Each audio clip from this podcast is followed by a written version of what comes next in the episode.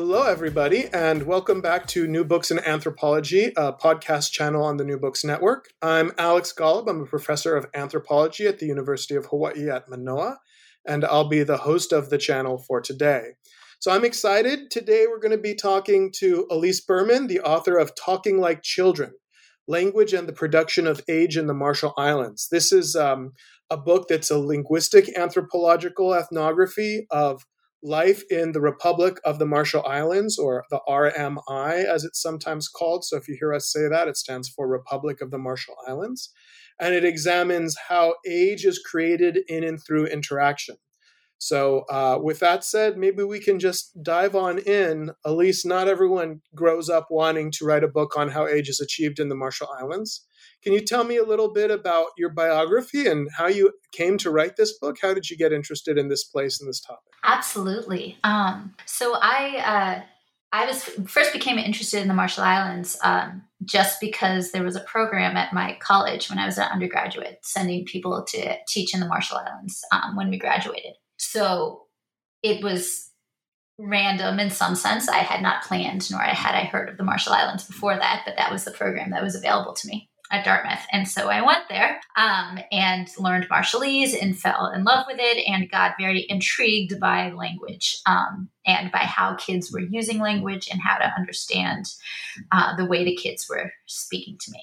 Um, so then when I went to grad school, um, I studied, decided to study how sort of kids use language, how they learn to use it, um, the difference between truth and lies. Uh, and I did not go out to study age. I went out to study kids. Um, and then the ideas sort of transformed.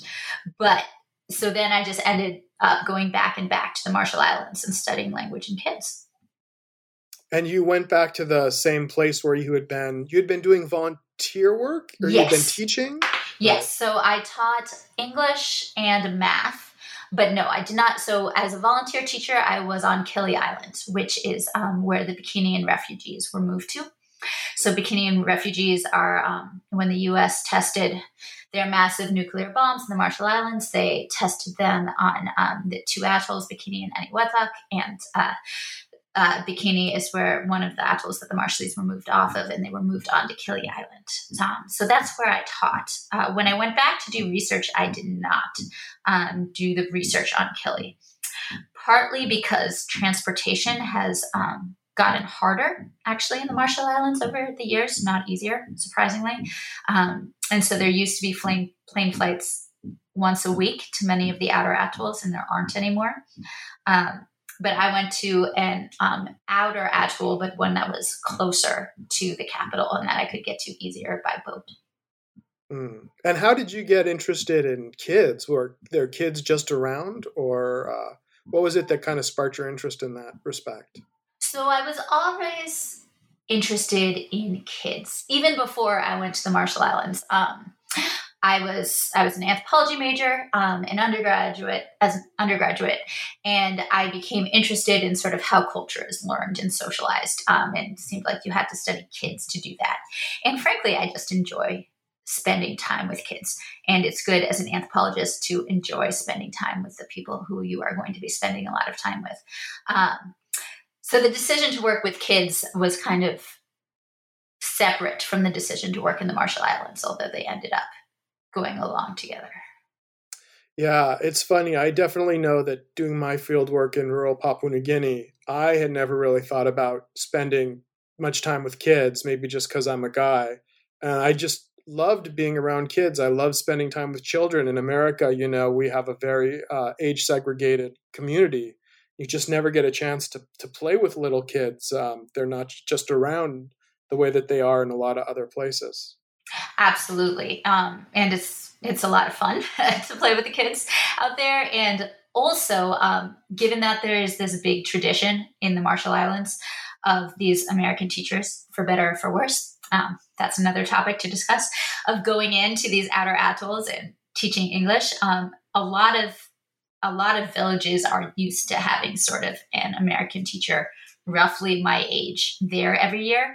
And the traditional pattern of those American teachers is that they spend a lot of time playing with kids. And so it happened that when I went back to do my research, I was sort of in a role that was very familiar to people, even though I wasn't teaching. So they kind of had a slot for you in their mind of of what that was. So why are there so many American teachers? I think um, Peter Rudiak Gould is also an ethnographer who does work in the Marshalls, and I know he got started as a teacher as well. Why are there so many teachers going to the Marshalls? Yeah, actually, Peter and I were there at the same time doing research, not same time teaching. But um, uh, colonialism is the short answer, um, and it's the real answer. Um, it was, it was, and effectively still is an American colony, right? Um, and there are all these sort of neo-colonial ties, um, and uh, so. Uh, there's English is one of the main languages of education there, and so they get American teachers to go teach English, um, and that is because of the colonial American administration, right, that imposed English as the language of education for many reasons. Um, and then the ties, uh, the back and forth ties, both Marshallese coming here to the U.S., which is very, very, um, which is happening quite a lot, as I'm sure you know, in Hawaii, um, is also because of these colonial ties. So this really is an area where the U.S. has had a long presence, and you're part of you're entangled in that colonial history when you do that work, and that's true for all of this region, which is which we would call Micronesia, for better or for worse. It's an Austronesian cultural area, part of the broader cultural area, but it includes places like the Federated States of Micronesia, Guam, the Northern Marianas Islands. These are sort of all part of this Micronesian culture area.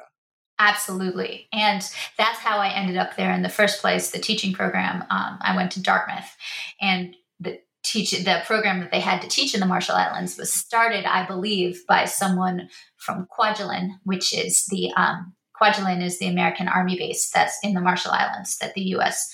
essentially rents from the Marshall Islands in um, what's called the Compact of Free, um, Free Association. Um, but there's a lot of Americans living on Kwajalein. And so you have Americans who live on Kwajalein and then come back to the US and then start these teaching programs, and these links get um, tighter. yeah. So. Yeah, it'll be interesting um, to hear a little bit about your positioning. Maybe we should dive into the book and, and talk a little bit about that. You're interested in making an argument in this book about a fact, which is that age is negotiated in interaction in the Marshalls, or age is achieved interactionally, or something like that. And it also seemed to me like you wanted to make a point that your analysis of that fact, or your your claim about that, was going to advance anthropology or some other existing literatures, which I guess is not surprising because that's what we do when we write books and are on the tenure track. Could you maybe tell me a little bit about uh, what your central argument is in the book and sort of how you think it speaks to some of the broader debates out there, and improves existing literature? Um, absolutely. Uh, so, yeah, you summarized it well. My argument is that age is not natural but cultural. It's sort of a classic anthropological argument um, and something produced through language and interaction. Um, and I do get a lot of blank stares when I say this for some reason. Um, so I think it's helpful. Um, I guess people haven't thought about age in that way that much. And so I think it's helpful to compare um, my thinking about age to um, trends of thinking about gender. Um, gender as something that is performed, um, something that's produced that varies across cultures. Um, and so people perform age, and age is produced in a variety of ways. And I talk about a bunch of them in the book. So ideologies of age are produced do we view it as chronological or as relative? Chronological ideologies of age are very prominent in the US, like in school systems. Um, but relative ideologies of age are very, very important in the Marshall Islands who is older or younger than whom. And that is both an ideology that's important, but also your status is then negotiated in age because much of whether you're older or younger in whom than, than another is produced through how you speak. Older people command, younger people obey. The more you command, the older you become. the more you obey, the younger you become. And essentially, um, these are negotiations that take place in practice. Um, yeah, you say, I think in more than one place in the book, age is power in the Marshalls. Yes. But I was a little You, you say that I think you said the the more you command, the older you become. When did when some people say it's the other way around, the older you are, the more power you have. Can you maybe explain that a little bit? Yes, I think they go together. Um, so yes, in some way, age is constrained, and here you can think of it comparably to gender, right? Um, uh, so in some ways, yes, the older you are, the more you uh, the the older you are, you're going to command more. But people don't always take on those roles, right? And how do you know who is older than whom anyway, if you don't have chronology? uh, people have lived with each other for a long time, but they generally don't know each other's chronological ages. Sometimes they don't even know their own. And um, you have people moving between islands a lot as well. And so, these, especially with kids, when you have people coming into an atoll, um, and they haven't been there before. Um, some people might be bigger, so you might judge it based on sort of size, um, but size doesn't always go on with chronology. And I know of many instances with kids where I tried to chart figure out their chronolo- chronological age. So I would track down their yellow cards, which is this thing that's issued um, by the health minister of health when they're born and supposedly states their chronological age on it. And people would tell me things like, oh, that person's older than me. And I would look at the yellow card and it would be not true. And people would say that they were older because they feared that person or that person commanded them or they acted in that way. Now, it's certainly true that at a larger level when the age differences are even more dramatic with like um, adults and children it's clear that the adults are older and the youth are not right? Um, but even then exactly how much power people have how much older they are are things that also get negotiated in interaction. But it's not completely malleable. It is constrained by how people see you, right? And how you have seen yourself over time. So, again, comparable to gender, if someone has been perceived as a woman for a long time and sees themselves as a woman, it's not like they can just change it. Um, but nonetheless, they are going to act in that, they are going to continue to perform in the ways that mark them as women, and they may try to change it. They may try to act in different ways, and there may be pushback against that, right? So, um, it's both produced and constrained, if that makes yeah. sense. Like most things in life, there's some freedom of movement from culture, but then at the same time, their biological age, there are these developmental milestones that I guess are sort of biocultural and baked into us as a species. So. Well, yeah, there are there are debates as to exactly what those are and how they are they are those um, milestones are influenced by culture, right? So puberty is a big one, um, and that has a lot of environmental influences on it as to when it takes place, right? Um, and there's biological debate about sort of how you like the age of different organs, right? And whether they all mature at the same time frame. Um, there are questions. Teeth is the one that I've heard that is the most regular, actually. Um, so uh, humans tend to lose their baby teeth and get new teeth at a very regular sort of time frame but other things can be quite malleable and more malleable than we think and I should just say for people who are listening, I think we might have gotten a little bit of piano practicing earlier. Oh yes, you I apologize. You, you, have younger age people somewhere else in the house, so that's not us. That's not us mixing in uh, piano music or anything into the podcast. That's actually all the contingencies of real life that we were talking about. Yeah, and and um, you know, I guess a lot of people who think about the Pacific and aging, maybe they would think about Margaret Mead. You mentioned puberty; she famously made arguments about puberty. You're discussing the Marshall Islands as a place where there's a lot of uh, hierarchy. You talk about age and being able to command people. And I think for some people, they might have this image of Pacific Islands as a place where which are egalitarian, where people are sort of uh, carefree or something like that. But uh, and the, the another sort of preconception might be that people are on isolated islands or removed. But then you also just said that that there's a lot of migrants. So can you tell me about how some of those popular perceptions match up to your own fieldwork? Yeah, well, so I mean, Margaret Mead worked in Samoa, and actually Samoa's hierarchy is has an even has a perhaps more even more entrenched uh, hierarchical system, at least with their chiefs, than does the Marshall Islands. Um, but there are also very a lot of similarities to um, Mead's research. Um, age this seems to be true in a lot of the Pacific, but maybe not all of it. Age is a very, very important source of power in the Marshall Islands, and I did not go out there expecting to find that. But um, and I don't think that that necessarily contradicts with sort of egalitarian ideas, although the Marshall Islands is not an egalitarian society. There are chiefs and there are commoners, um, and that's the way it's supposed to be. People think they don't think it should be egalitarian. Um, but you owe respect to your elders, and elders command youth. And that's the way it should be, or at least that's the way people think it is. Um, and that's the way sort of kinship systems function. Um, and there is a great deal of respect for elders. And it's something quite lovely in many ways. Um, I know, I think that a lot of readers and perhaps a lot of listeners have a very negative view of power, that elders shouldn't have power over youth. Um, and that is not the way people think of it. It's very, very much embedded in respect.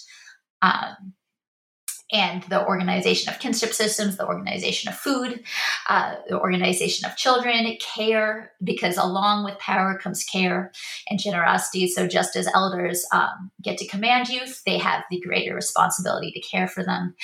And all of these things go together. And I think that's actually quite similar to some things that Margaret Mead described um, in Samoa. She also, I mean, she described famously not necessarily age hierarchical systems, but sexuality, right? And freedom of sexuality. Um, and that doesn't necessarily contradict ideas of age and power either. Those can go along with each other. Um, what was the second? Oh, the second part of your question was about migrants, right? Um, yeah, an inter island movement. Yeah. So Mobility. people have always moved a lot. The Marshall Islands and much of Micronesia, they have always been seafaring peoples, and people have always moved between atolls um, and between what are now nations uh, a great deal. So uh, that is not new. Um, there's now a great deal of migration to the U.S., uh, massive amounts of migration to the U.S., um, largely because of the neo-colonial relationship in this Compact of Free Association that the U.S. has with their former colony, which is the Marshall Islands. Um, and that is not one sided migration. Um, people go back. I know several people who have come back. Uh, and so there's sometimes circular migration, but uh, it is a bigger out migration than it was in the past. And that is due to a lot of reasons, um, increasingly climate change, but that's not the only one. Mm, yeah. So in in Hawaii, you know, we also um, like many other places in the Pacific. I think I have many students who see the positive sides of precedence of of hierarchy, the responsibilities that that um, older and senior people have to nurture younger people, and and they they don't see it as necessarily a negative at all. As a matter of fact, you know, I, I think in the I should say it puts a lot of pressure on you as a teacher to perform because you do owe a tremendous amount to your students. So yeah. Um, but your first chapter of your book tells this story um, in a slightly interesting way. In the Pacific, uh, you, you know, adoption is very common. When you look at global studies of adoption, the Pacific is kind of the hotbed for it. People are, the term in Hawaiian is hanai, people are hanai to different families all the time, and many people describe this as a positive thing where it's it's not about blood or primordialism; it's about nurture and um, spending time with other people. And there's something very nourishing and healthy about being able to have a wide uh, community of people who you can get along with. Um, but in your first chapter, you tell this story of a woman whose child was taken away from her by her senior relatives, and it kind of um, portrays a slightly more complicated and, dare I say, dark discussion of adoption and seniority. Can you tell me why you decided to tell that story and and right up front in the beginning of the book? And um, yeah, were you? I mean, I guess some people would say that it's not a, you know, as an anthropologist, you should paint a complementary picture of your research subjects, you know, your hosts, and some people might not find that super complimentary. I don't know. How'd you deal with those issues? Yeah, I mean, so I think I I do think that there's tension in adoption. I don't necessarily agree. So I don't agree that the woman's child was taken away from her. She was under pressure, and there is pressure um, imposed by elders to give sometimes. That is different from being forced, right? Um, and there is tension in a lot of these systems about who gets kids. Um, and those tensions are sort of embedded in the system where everyone is sharing kids.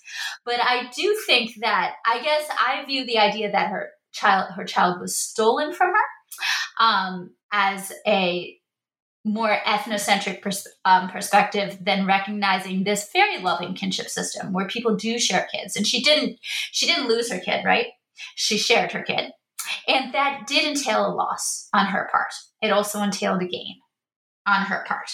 Um, and so I think I, well, my goal was to show the tensions, but to show how understanding the tensions requires viewing family in a different light, that there are different types of tensions embedded in these kinship systems and different types of power. So, um, Many people I've talked to about Marshallese child sharing practices are indeed shocked because most of what at least people tell me that happens is not that people offer up their kids, but people ask for them, right? Um, but that's because we operate with an assumption that birth parents are the sole owners of their children, people with the a priori rights to those children.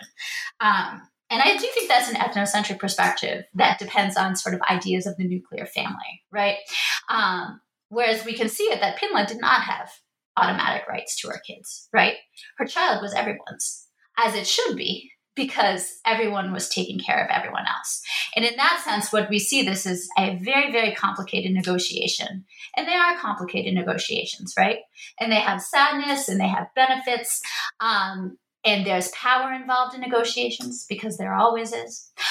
um, um, and uh, and in it, um, the idea is to sort of change your mind away, both from the idea that uh, a woman should have a priori rights to the kids, but also from the idea that it's not still a struggle. A lot of the pictures of adoptions of the Pacific have been like, oh, it's just easy. And that has not been my perspective when I've talked to people. Um, it is a common part of life, it is an expected part of life it is, I would dare say, a good part of life. There are tons of benefits to this adoption system that you mentioned, both for the kids and for the family members. For Pinla, who had a child very young, right, and who got a lot of help with that child. Um, but it also can be a difficult one, right?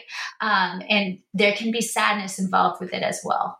And uh, and most women i i mean i think maybe a good ex- marriage i don't know if it's the best example. Maybe sending a child off to college is the best example um, where it's sad. It is sad. It's really sad for parents but it's not bad just because it's sad.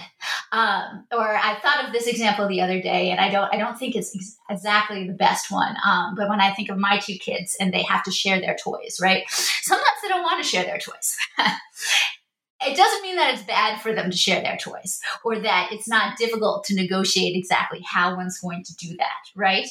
Um, that there are tensions involved in that.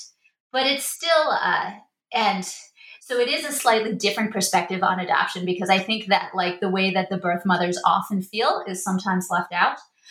But I would argue that it's only sort of taking the Western lens of the nuclear family and that the Pinla should have the right, sole right to decide what happens, then makes it seem sort of unsympathetic. That's so interesting. I have so many thoughts about that. I, I love the the sort of twinning. You're pairing on one side a sort of a sense of the ethnocentrism of our sort of Western slash American presuppositions with a with a strong sense of the ambivalence of family relationships. And I do, you know, I, I, if I can get on one of my own hobby horses here, I'm often struck how in a lot of contemporary discourse uh, in the U.S. today, the the family, or maybe it's just in Hawaii, I'm not sure. the The family is seen as a place where there is no ambivalence, there is only love, there is only support, mothers love all the time that they spend having their children and being you know, uh, uh, nurturing their children, uh, and it's capitalism and the public sphere that's sort of the source of all evil. So I, I feel like there is a kind of a rejection of ambivalence and an unwillingness to recognize the ambivalence and negativity in family life that happens in some of our discourse today, particularly in oh, I don't know, maybe this is just I'm imagining people on Twitter. I'm sure people are much more common than this. But on the other on the other hand, you know, uh, I don't know if you know that famous article is multiculturalism bad for women.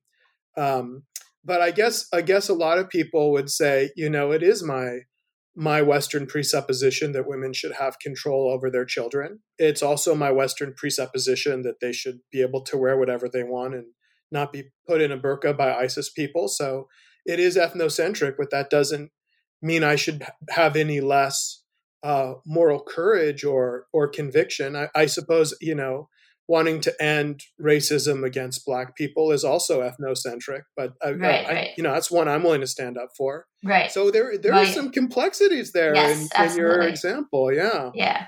I mean, I would I should add with this particular example. Um, I knew Pinla's family the best. And so it's their story that I told, right? And adoption stories have to be taken with a grain of salt. Um,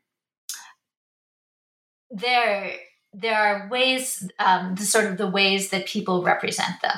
I know of, I know of plenty of instances when people were asked for kids and they did not give them away, right? Um, firstborn kids tend to be given away more than other kids, right? So there is a lot of different elements that go into this particular story that led to Pinla giving this child away. There may have, it was a beneficial arrangement for them in many ways, right? Mm-hmm. Um, this was a wealthier family. Um, no one ever says that they wanted to give the child away. Um, sometimes they, but given the fact that sometimes people do and sometimes people don't, right?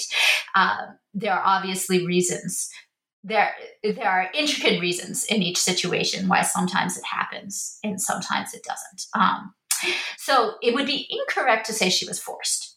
It would be correct to say that there was pressure placed on her, right? Um, she, if she had chosen to walk out of the house and go to her birth mother with that kid, she could have done that, right? Um, mm. So there's all sorts of sort of complicated things that go into all of, and we're never going to know exactly why a certain adoption, like negotiation, takes place the way it does. Um, yeah, there's a lot going on there. I, you know, ch- just to make things even more complicated, I I do know that, um, you know, because there is this history of people studying Marshallese the, and there's there's also this discourse. If you go to Amazon and put in Micronesia, you you will find at least when I do. I don't know what your cookies are like.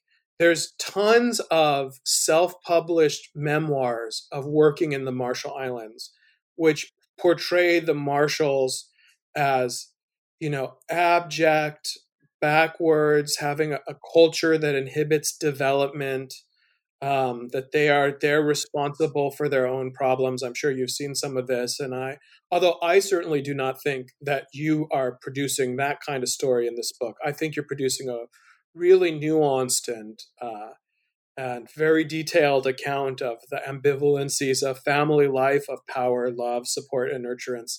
You know, I, I do wonder over time whether you will get some pushback from people who will read some of this in through that lens. Yeah, yeah, we'll see. yeah. Yeah. You know, uh, there there are also other authors who have written uh, works on the Marshalls, like Joe Genz, his ethnography "Breaking the Shell," or Holly Barker's "Bravo for the Marshallese." Both books that you all readers should should read and teach to their students after they read and teach Elise's book.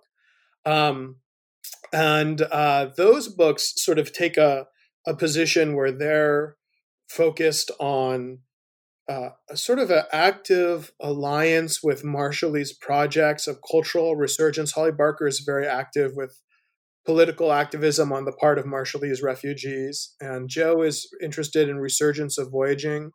Um, so, so I think they're kind of they're kind of positioned in this in a in a slightly different way in terms of wanting to make sure that they're actively trying to sort of promote those projects of Marshallese.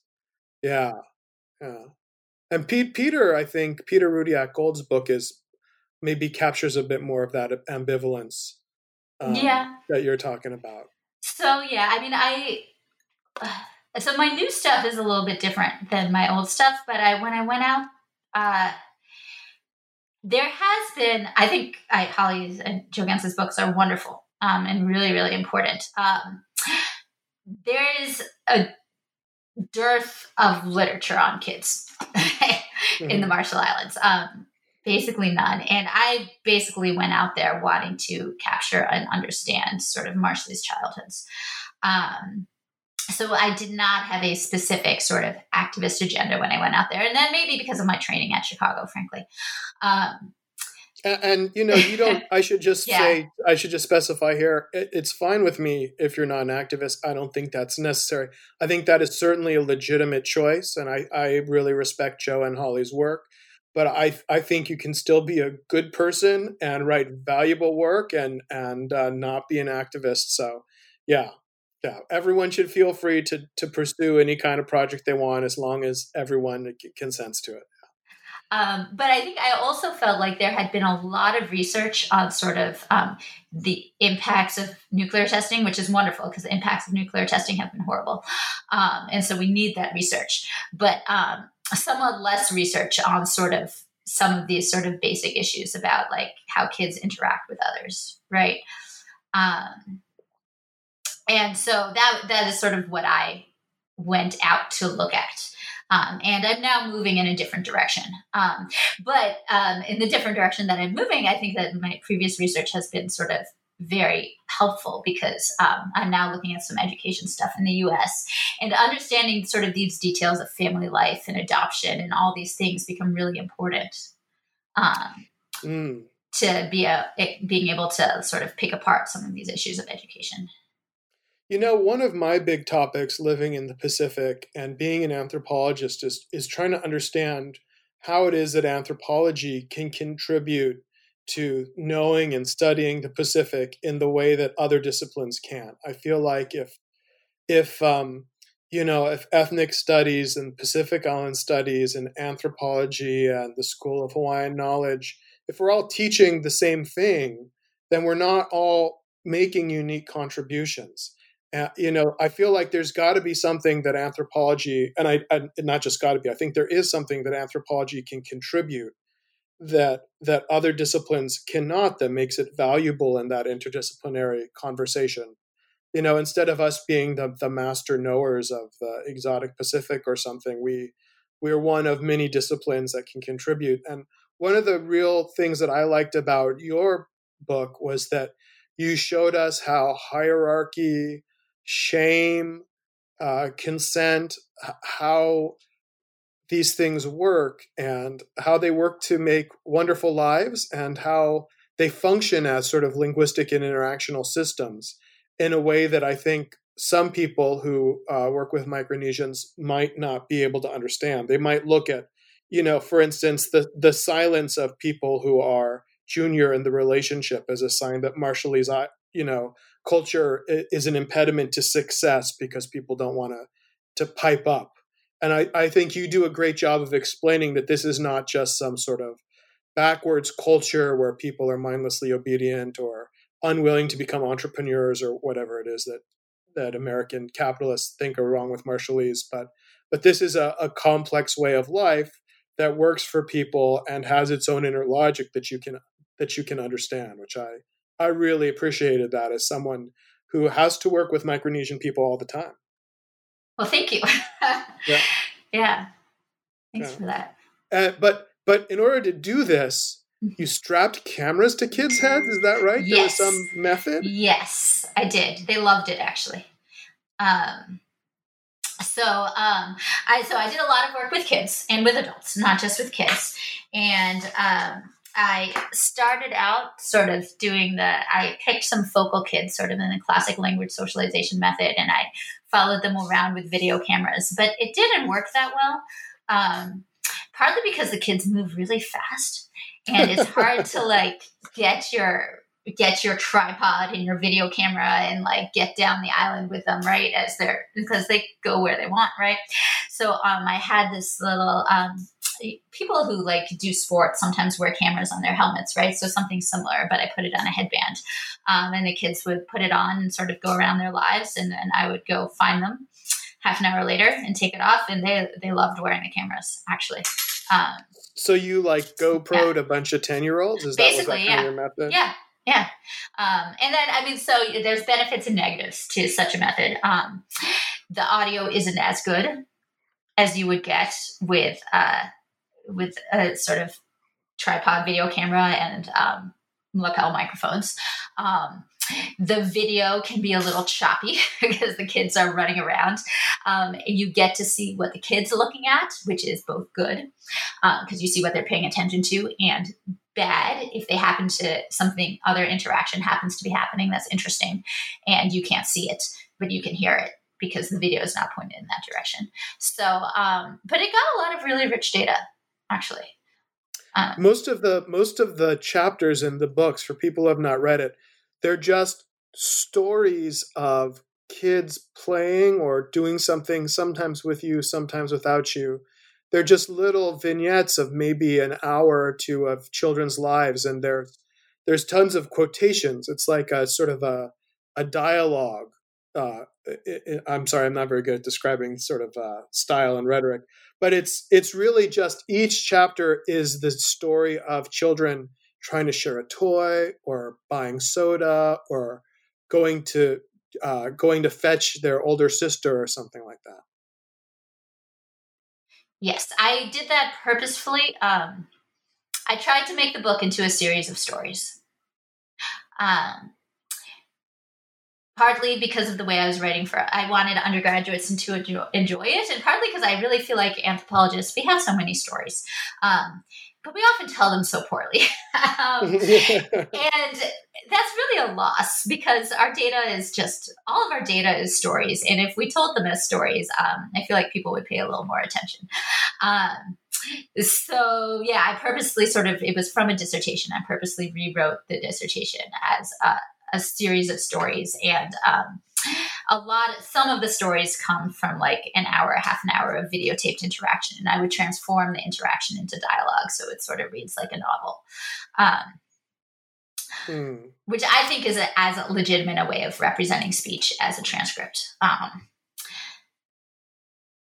I'm sure the vast majority of human beings who are not linguistic anthropologists would agree with you on that one. I mean, it has um it but uh, it, it doesn't have a lot of the, those those highly edited transcripts that you see in linguistic anthropologists uh, work. It does seem like a story, but it really does have that very fine grained like she said this and the reason that she said this and not that was because if she said this it meant that she was junior to that person which meant that that person had to be the one to to go talk to this other person. It really has that quality of the best linguistic anthropology where you you're explaining the moves that are being made, the sort of dramatic micro moves, the sort of emotional and social moves that would elude someone who was not an expert in in that culture. Yeah. Yeah. yeah. Well, that was and my you, goal, but yeah, I, th- I thought it was I thought it was pretty good. The chapter where you try to buy a can of soda, um, when when no one is allowed to know that was great. I having uh, having lived in a place where you know it's very hard to own things because you have to share them constantly uh, in Papua New Guinea. Uh, that highly resonated with me. Can you maybe just maybe just tell people the story of what what goes into trying to buy a soda on an atoll? Well, so there's not very much soda on an atoll. um, and given that there's not very much, um, you are expected to share things just like you're expected to share your kids, right? Um, and there's pressure to share, just like there's pressure to share your kids. Um, and so, if you want to buy a soda and somehow drink it without giving it to everyone, you have to hide it and not let any, anyone else see it. I did not know that. This story comes from a time very early in my field work um, when a friend of mine asked me to go get a soda with her, and I said, sure. And I didn't realize all the difficulties that would go into that. Um, and so we ended up talking to people, and she ended up sort of using me as a kid and making me talk for her and um, so that I would the one be the one responsible for telling people, "Oh, we're going to go get soda," and then I would be forced to give it to them. So I ended up lying constantly because I found myself in these positions where I had to tell people, pretend I wasn't going to go get soda, pretend I was doing something else, and then we sort of rode out of town on our bikes, and we had the soda, and then we couldn't get the soda back into town um, because if we carried it into town, we would have to give it to everyone. So then I found myself stuck in the woods with a couple of other women. Um, and we were debating for what seemed to me a very long time what to do with the soda.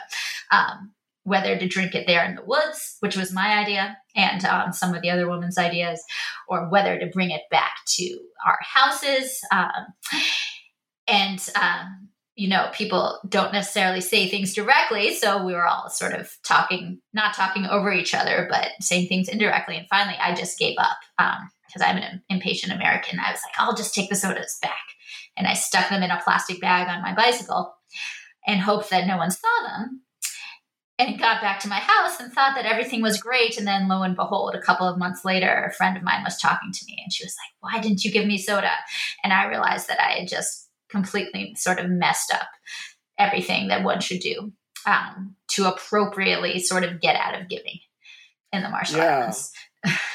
yeah, there's a in the United States we have this sense that you should be honest and forthright and and tell people what you think, but in in the in the Marshalls, the way that you describe it, and I totally believe this, sharing is mandatory. If you have two of something and someone sees it, they're going to take one and you cannot say no.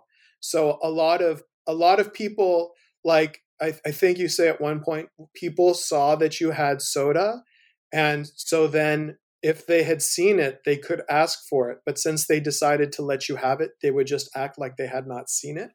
So, uh, yeah. Right. Yeah. So there was this sense in which people were choosing to have the have one kind of action happen and and have another kind not so that their sort of lack of knowledge was produced in interaction even though they knew that there was something that they've decided that they didn't know so that you could keep stuff. Yes. So of course at the time i thought they didn't see the soda. Right because no one said anything to me about it. But that meant everyone saw it. Right so I assumed that no one saw it. And then I discovered later that they had saw it, seen it, but no one had bothered to say anything. And I think there are a couple of things going on there. Um, we were on bikes, so we were moving pretty quickly. So it was hard to yell things after me. I was a bit of an outsider, an American, so people might have been more nervous um, about sort of demanding things from me at that moment. And I think the fact that they were in the plastic bags, actually, um, makes it a little bit different than if you're just sort of carrying them in your hands, walking past people. It, it makes not enough of a buffer, um, but at least a little bit that it inhibits requests um, a little bit. Yeah, you get the very subtle sense in which people are constantly negotiating what is the case. Because if some things are the case, then they can do some things. But if it's the other way, yeah I, it's it's very subtle and it's a it's just very different i think to what a lot of people in the mainland us are used to. It yeah it kind of reminds me at some point as if like uh, in some kind of like thriller or hitchcock novel or something like i know that you know but yeah it's interesting. And and when you decided to do those chapters it was because you wanted to make this book uh, suitable for classroom use. I will say it's very thin. It's uh, the the body text runs to just about 154 pages, so it's it's you could easily teach it and fit it into a semester of teaching. No, I really I was actively trying to make it suitable for classroom. Yes, I wanted people to read it. And I will say that that probably affected. So the chap, the first chapter you were talking about, the um, sorry, when you're writing something like this, you don't necessarily try to make it dramatic, but you're telling a story, right, in each chapter. And so you're using sort of various nonfiction narrative guidelines. And I read a bunch of nonfiction narrative books about how to use, um, how to sort of um, develop, how to develop a story, how to leave, how to not tell the end of the story in the beginning, how to keep people interested, um, the narrative arc, and all sorts of things like that. Um, if for, for, our for our graduate students out there who are trying to do this or trying to turn their books into dissertations, do you have any reading recommendations? One one or two books that you thought did a good job of helping. Yes, you? it's called um, Narrative Storycraft by Jack Hart. Is okay. the main one that I used. Um, and, but I think so. So yeah, that was my goal, sort of in transforming the story, the books, the stuff from my dissertation to these chapters. Um, and um, and I think in doing that, I kind of run some of the risks that you talked about before with the first chapter, right? Um, like if I had hidden the ambivalences that I saw, right, um, about kinship behind sort of anthropological jargon, it's harder to see them. Um, in some ways. Not that it's harder to see them, but they become a little less clear, right? Um, and in some ways, I wonder if I should have done that. but also trying to tell a story, and so it's interesting. It's an it's an interesting sort of um, negotiation to play. Yeah, I mean, you definitely make your point up front. The the book is, I mean, one of the things that I noticed, maybe I chalked it up to you coming from the more linguistic side of things, the book is just relentlessly structured. It's full of well signpost sentences that say, In this book, I claim that. My purpose in this chapter is to. Every paragraph starts out. I mean, this. I'm saying these things as a compliment, Elise. you know, you. It, every every paragraph starts off. You know, there are many ways in which Marshallese avoid giving.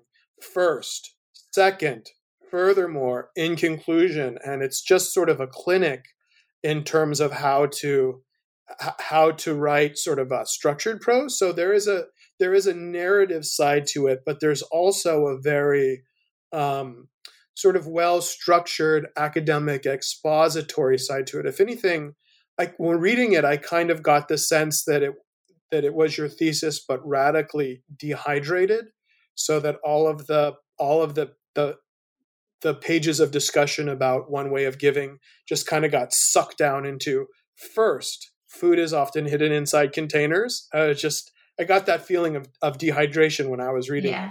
Yeah. Yeah. No absolutely. I mean that's what i tried to do. It is a first book right? So um, things change right? When one gets to one second book. But. yeah i mean you have to do you have to you have to make decisions about what your book is for and why you're writing it and what you want to do in it. And then you need to be able to execute that.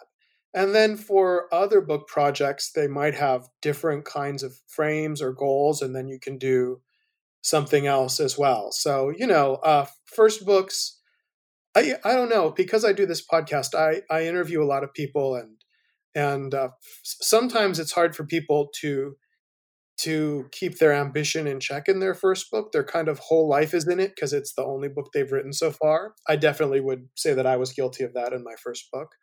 Whereas I think I think there there's a strong craft component to the way your book is written, where I can see that you you had a goal and you and you did it. Uh, it's not uh, your philosophy of life in kind of you know crammed into the epilogue or any anything like that.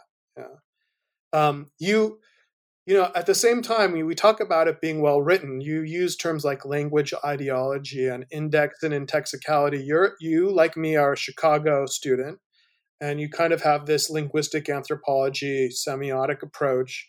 That approach is kind of famous, I think, for outsiders as being incredibly jargony and and sort of saying things that lots of other people have already said in more normal ways so one of your particular challenges was taking that Chicago semiotics, or maybe it's now a Michicago semiotics uh, approach, and sort of bringing it down into English.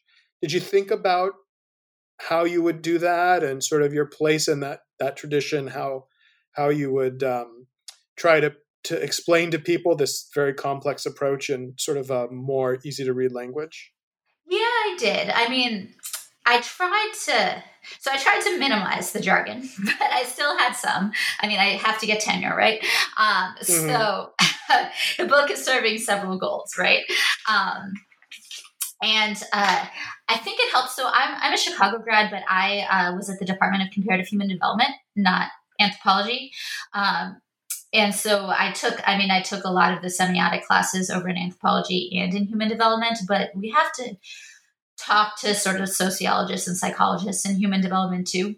Um, and I think that it sort of trains a different way of talking about things like index and um, icon and things like that. Um, so I tried, I guess I tried to use minimal jargon and I tried to define the jargon that I used, mm-hmm. if that makes sense. I didn't think I could get rid of it altogether because I am trying to make some theoretical arguments in the book as well. Um, and to do that, you need to talk about, and indices are very important to sort of the theoretical argument that I'm making about how age sort of is produced. Yeah, we were talking a little bit about this earlier. Your your goal is to make an intervention in theory, which, as you said, is one of the things that you want to do for um, getting tenure, but also trying to trying to make theory better and having better ways of understanding the world is is uh, to me a perfectly legitimate choice. So, can you maybe just as we close talk about you know, sort of uh, whose work you're sort of trying to improve, or how how this book is not just about the Marshallese, uh, even though I'm, I'm as a Pacific person, I'm I'm interested in that end. What, where are you trying to take that theoretical conversation about age? Um, I want to make age more prominent, not only in anthropology, but um, I think we can think beyond anthropology too when we're getting into sort of politics and things as well. So, anthropological theory is, I wouldn't say it's neglected age, but has under theorized age compared to things like particularly gender and race and to a certain extent class. And I think this has a number of implications. Um, one, and we can think practically outside of anthropology. Um, age is enormously naturalized in much of our social institutions in life. And although people have started to think beyond the academia about um, sort of issues of gender and race, this naturalization of age is rarely questioned. So the most obvious candidate for this is the school system, right? Which um, runs on an age segregated system according to chronological age, right? Um, and most of us protest at the idea of gender or racially segregated classrooms, but we have chronologically age segregated classrooms and we think this is natural and just. Um, I'm not necessarily saying we should not have age chronologically age segregated classrooms, although it's new. We didn't have it, it didn't exist in the 1800s, right?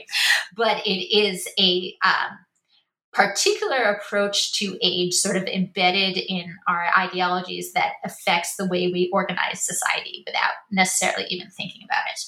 And then when um, people talk about things, and um, um, I have two young kids, so I hear this from parents all the time things about like developmental delay, like kids who are behind in school, all sorts of things. All of this is dependent on this idea of chronological age that just seems so natural to everyone.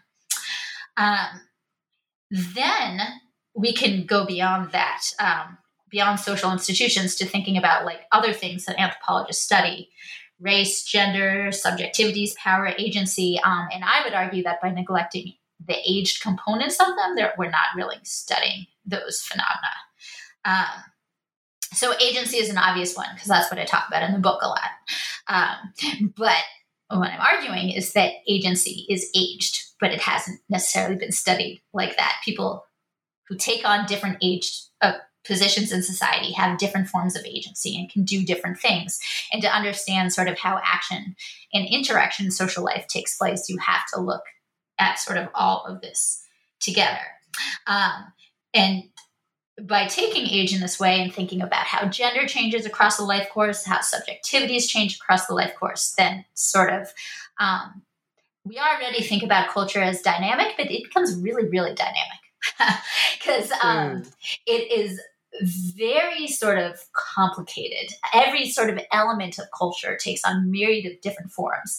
And age is one of those things that people are constantly changing in their own age, right? Or at least we perceive it as such. And so they're constantly sort of moving through different sort of subjectivities, all of which are culturally formed. And I think um, it places all of these processes in a sort of different light. Um, and that actually brings me to oh my gosh, I'm sorry about that. No worries. Telephone. Turn that off. it Should happens. taken It it off the hook. Um, so, um, if we think about Pacific anthropology, there are some things that have been prominently studied in Oceania, um, such as gift giving, right? But few, if any, of those studies look at how gift giving is aged. Um, we agree it's gendered now. So, Marilyn Strathern Strathern taught us that. Um, Yes, and Rita, and Rena Lederman. Yes. I will note. Yes. Yes, absolutely. Um, but like in my, in my research, children are invaluable economic agents uh, because they are children, and as people who are different than adults, they can do different things. And it turns out those different things that they can do are really crucial, like carrying goods around the village. The adults can't do that, um, and so a lot of these giving practices that we have discussed, at least in the Marshall Islands, don't take place without the children as animators. Um, and are dependent on all these people of different ages interacting. Um, and so this suggests that, like a lot of the classic anthropological things that we have studied in Oceania as well as elsewhere, um, are incor- incomplete if we don't take sort of age dynamics into account. Yes, I have noticed that the number of sessions on aging in the Pacific at the at, at ASAO, the Pacific Anthropology meetings, has has increased as prominent members near retirement and suddenly become interested in aging. I yeah, I suspect that you know you you talk about how aging is understudied, and I agree. Um, but it, it seems to me to today like maybe one of the things that your work dovetails into is the way in which age and power are now being discussed in social media and contemporary politics in a way they might not have been before. You know, the the hashtag OK Boomer or the the sort of um, the way in which uh, millennials feel correctly, in my opinion, that they've been uh, screwed by the Great Recession. You know, uh, there's always been generational talk in America. Um, but I-, feel like maybe now in popular culture, people are thinking about co- cohorts you know uh, generational cohorts and their power and their sort of structural place in in a way they they haven't before yeah. Yeah, I mean, I would say a lot of this is after I wrote the book. so um, I would, yeah, uh, think about how that's happening. Um, I should also say that there's a, lot of work in anthropology and other things on both aging and on kids. Um, um, I think we need to sort of move beyond looking at the life stages and take, and I build on some of my mentors like Jennifer Cole um, in this and thinking about age itself as an analytic. So getting away in the parallel here again with gender is not studying women or men, but studying gender, right? Right. Um, yeah. And I think that's um, a lot of anthropology, at least thus far. We've been studying kids. I'm involved in ACYG, the Anthropology of Childhood and Youth Interest Group, right? Or we've been studying adults, but those the people who study elders and people who study kids don't really talk to each other because it's assumed that their topics are different, even though the general category is similar. Um, mm. Yes, and so you know, I we're coming to the end of our time now. I don't want to keep you for for uh, any longer than we have to. But you you mentioned some new projects. Can you tell me a little bit about what you're working on now? So I'm now I'm working on Marshallese migrants in the U.S. Um, in the South Central U.S. and I'm looking at um, migrants in schools um, and sort of interpretations of the schools on their like language practices um, and uh, and ideas about the Marshallese kids as well. And there's sort of a lot of misinterpretations, um, it seems to be in the school system of many of the things that I talk about in the book, like Marshallese family practices, adoption, various things like that. And there also seems to be a fair amount of sort of misinterpretations of language, um, including some things that I hadn't thought about at all before, such as um, sort of the form of world English that has taken place in the Marshall Islands as a result of American colonialism, and um, consequently the type of English that Marshallese kids might be speaking in the U.S. and potentially in the Marshall Islands. Uh, sorry, in Hawaii, although um, I'm not as familiar with the Marshallese there. Um, but uh, yeah, Marshallese are very disadvantaged in the school system here, so um, I'm starting to take a look at sort of how these things transfer. Interesting. It sounds like a really great project bringing together some of the uh, work that you've done in the Marshalls on language and age and social structure, and then running that up against what happens when those people sort of encounter a culture which is different, but which they have a long history of connection with. Yeah.